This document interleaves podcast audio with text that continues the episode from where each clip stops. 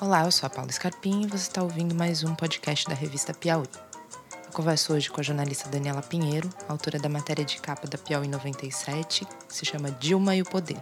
A matéria mapeia os últimos quatro anos de governo, sobretudo no que diz respeito à relação entre Dilma e o ex-presidente Lula e o PT. Oi, Daniela. Você podia falar um pouco pra gente sobre a importância de fazer um balanço como esse no final de mandato?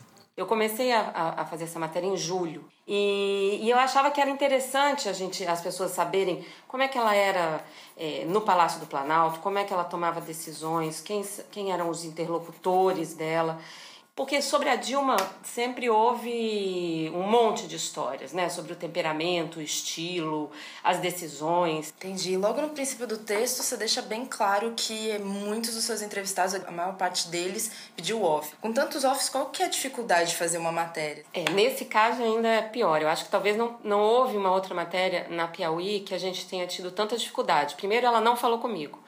Isso é uma coisa que em geral não acontece. Nossos perfilados são consentidos, então a gente costuma ter esse acesso que é muito importante, porque a partir deles você pode colocar o seu olhar sobre a pessoa, você tem muitas cenas da pessoa em ação, nesse caso eu não tive nenhuma.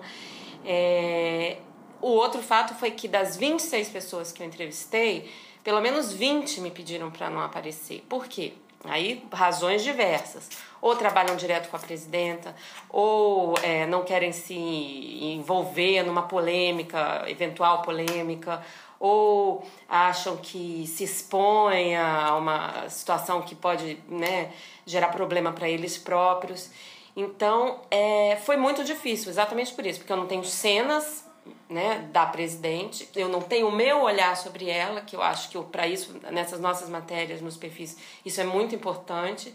Mas, por outro lado, você tem é, a obrigação quase de, de apurar muito mais e de checar muito mais, né?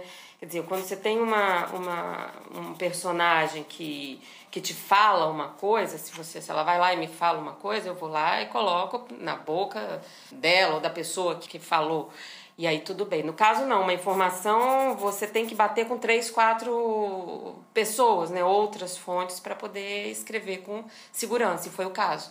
Entendi. Também acho que talvez a gente pudesse ver um lado bom do off é ter muita história de bastidor que você não teria conseguido se não fosse dessa forma, coisa que estava acontecendo dentro da casa das pessoas.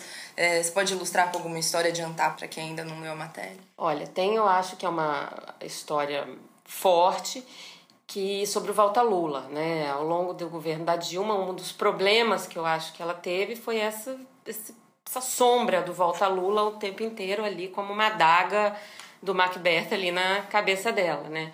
Então isso é um problema. E aí a, a impressão que se tinha é que isso era uma coisa, era um movimento que vinha dos empresários, do, de parte do PT, que se sentia desprestigiado por ela.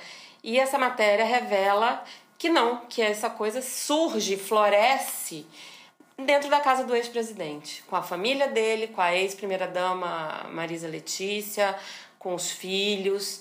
Dentro da casa do Lula é onde mais se falou de volta Lula e se criou uma relação de hostilidade com a Dilma é, por ela não ter oferecido ao Lula a possibilidade de ele ter sido candidato agora e não ela à reeleição. Ótimo, muito obrigada, Daniela. Você ouviu mais um podcast da revista Piauí, conversando hoje com a jornalista Daniela Pinheiro, autora de Dilma e o Poder, já nas bancas, na Piauí 97. Até mais.